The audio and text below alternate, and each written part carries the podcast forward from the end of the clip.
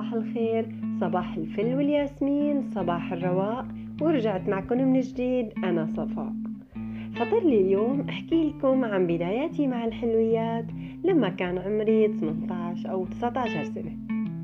قررت أعمل معمول بأول عيد بعيده ببيتي. أخذت لكم وصفة من حدا كتير شاطر بالحلويات ومشيت على هالطريقة بحذافيرها. وبلشت أشتغل بحماس ودخل هالصواني على الفرن. وعينكم ما تشوف إلا الخير. كان الشكل ولا أحلى بس كان كل قرص معمول أكيد رح يكسر سن من أسنان يلي داقهم أضربت عن الشغل شي سنة وبطلت. ولما اجى العيد التاني رجعت لي الهمة من جديد بس هالمرة أخذت وصفة من شيف معروف وكانت الغريبة. وبلا طول سيرة يا غوالي دخلت صينية الغريبة على الفرن وبلشت تهفهف هالريحة الحلوة. بس كانت الصدمة لما طلعت الصينية وما لقيت القراص لقيتهم ملزوقين ببعض وكأني عاملة هريسة. واضطريت أقطع هالصينية تقطيع بدل ما أقيم كل قرص لحاله.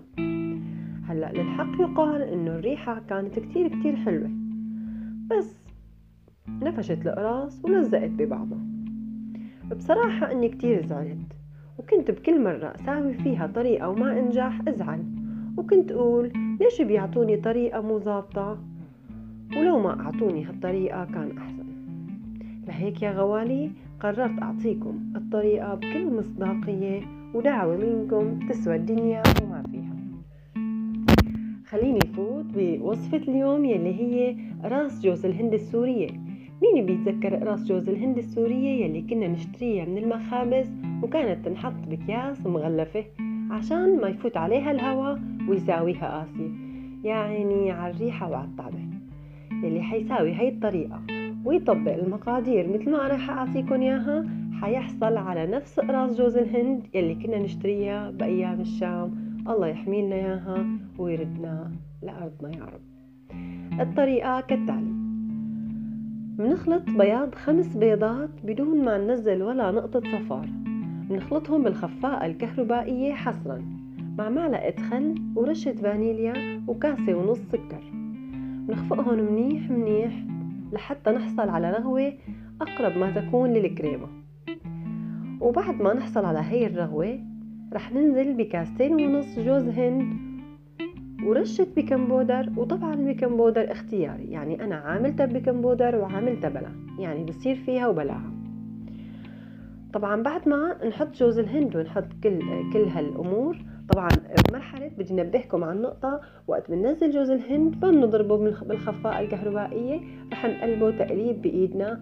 وما رح ننزلهم دفعة واحدة الكاستين ونص رح ننزلهم بالتدريج. يعني ربع كاسة وبنخلي وبنخلطهم.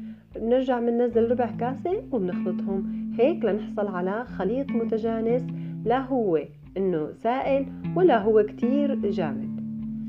هلأ رح نبدأ نشكلهم بالصواني. طبعا الفرن عنا شغال من فوق ومن تحت على درجة 180 وراح نحط صواني ونحطها بورق الزبدة وناخد بأي معلقة صغيرة قسم من الخليط من خليط جوز الهند ونحطه على الصينية. رح نصف جوز الهند على الصواني وندخلها على الفرن. ما بتاخد أكتر من عشر دقايق بالفرن ولما نشوف اللون صار آه، زهر أو أحمر شوي مثل ما بتحبوا. يكون الشوي رح تكون الصينية خالصة. رح نطالعها نخليها تبرد لثواني بسيطة. بعدين منشيلها ومندوق أطيب قراص جوز الهند. يا رب تكونوا استمتعتوا معي. وإن شاء الله تجربوها وتزبط معكم على أمل اللقاء قريبا إن شاء الله.